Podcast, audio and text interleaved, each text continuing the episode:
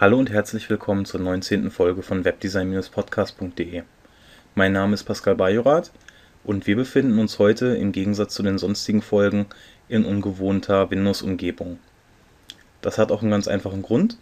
Und zwar hat Microsoft am gestrigen Dienstag den Internet Explorer 9 veröffentlicht und den möchte ich euch heute einmal zeigen. Der Internet Explorer 9 hat im Gegensatz zu den anderen Versionen noch drei neue Hauptfeatures mit dazu bekommen. Eins dürfte hier gerade für Webentwickler relativ interessant sein. Und zwar sind das zum einen eine verbesserte HTML5 und CSS3 Darstellung.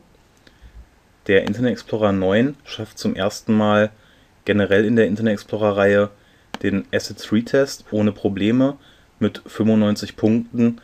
Zum Vergleich, der Internet Explorer 8 ist hier mit 20 Punkten komplett durchgefallen. Des Weiteren hat der Internet Explorer 9 eine verbesserte JavaScript-Engine, eine schnellere JavaScript-Engine und kann mittlerweile auch mit den anderen Browsern, zum Beispiel im SunSpider JavaScript Benchmarking, hier gut mithalten. Eine weitere Neuerung, auch hier wieder in Richtung Geschwindigkeit, hat der Internet Explorer 9 im Bereich der Hardwarebeschleunigung. Und zwar nutzt der Internet Explorer 9 die GPU der Grafikkarte, um zum Beispiel Schriften, Bilder oder Videos darzustellen. Dafür gibt es hier von Microsoft eine kleine Demo, und zwar nennen die sich City of Videos. Die ist relativ beeindruckend. Das Ganze hier läuft relativ flüssig.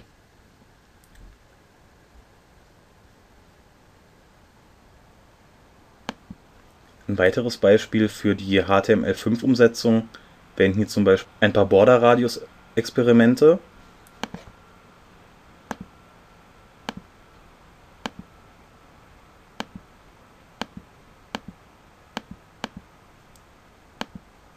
Oder hier ein kleines Pinball-Spiel auf HTML5 und CSS3 Basis.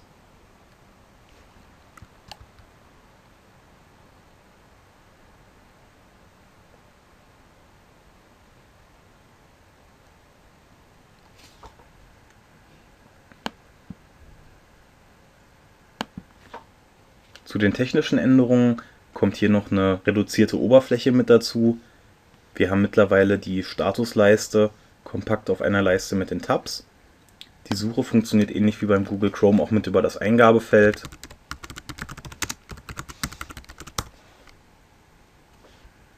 Standardmäßig hier natürlich wieder Bing als Suche mit eingebaut.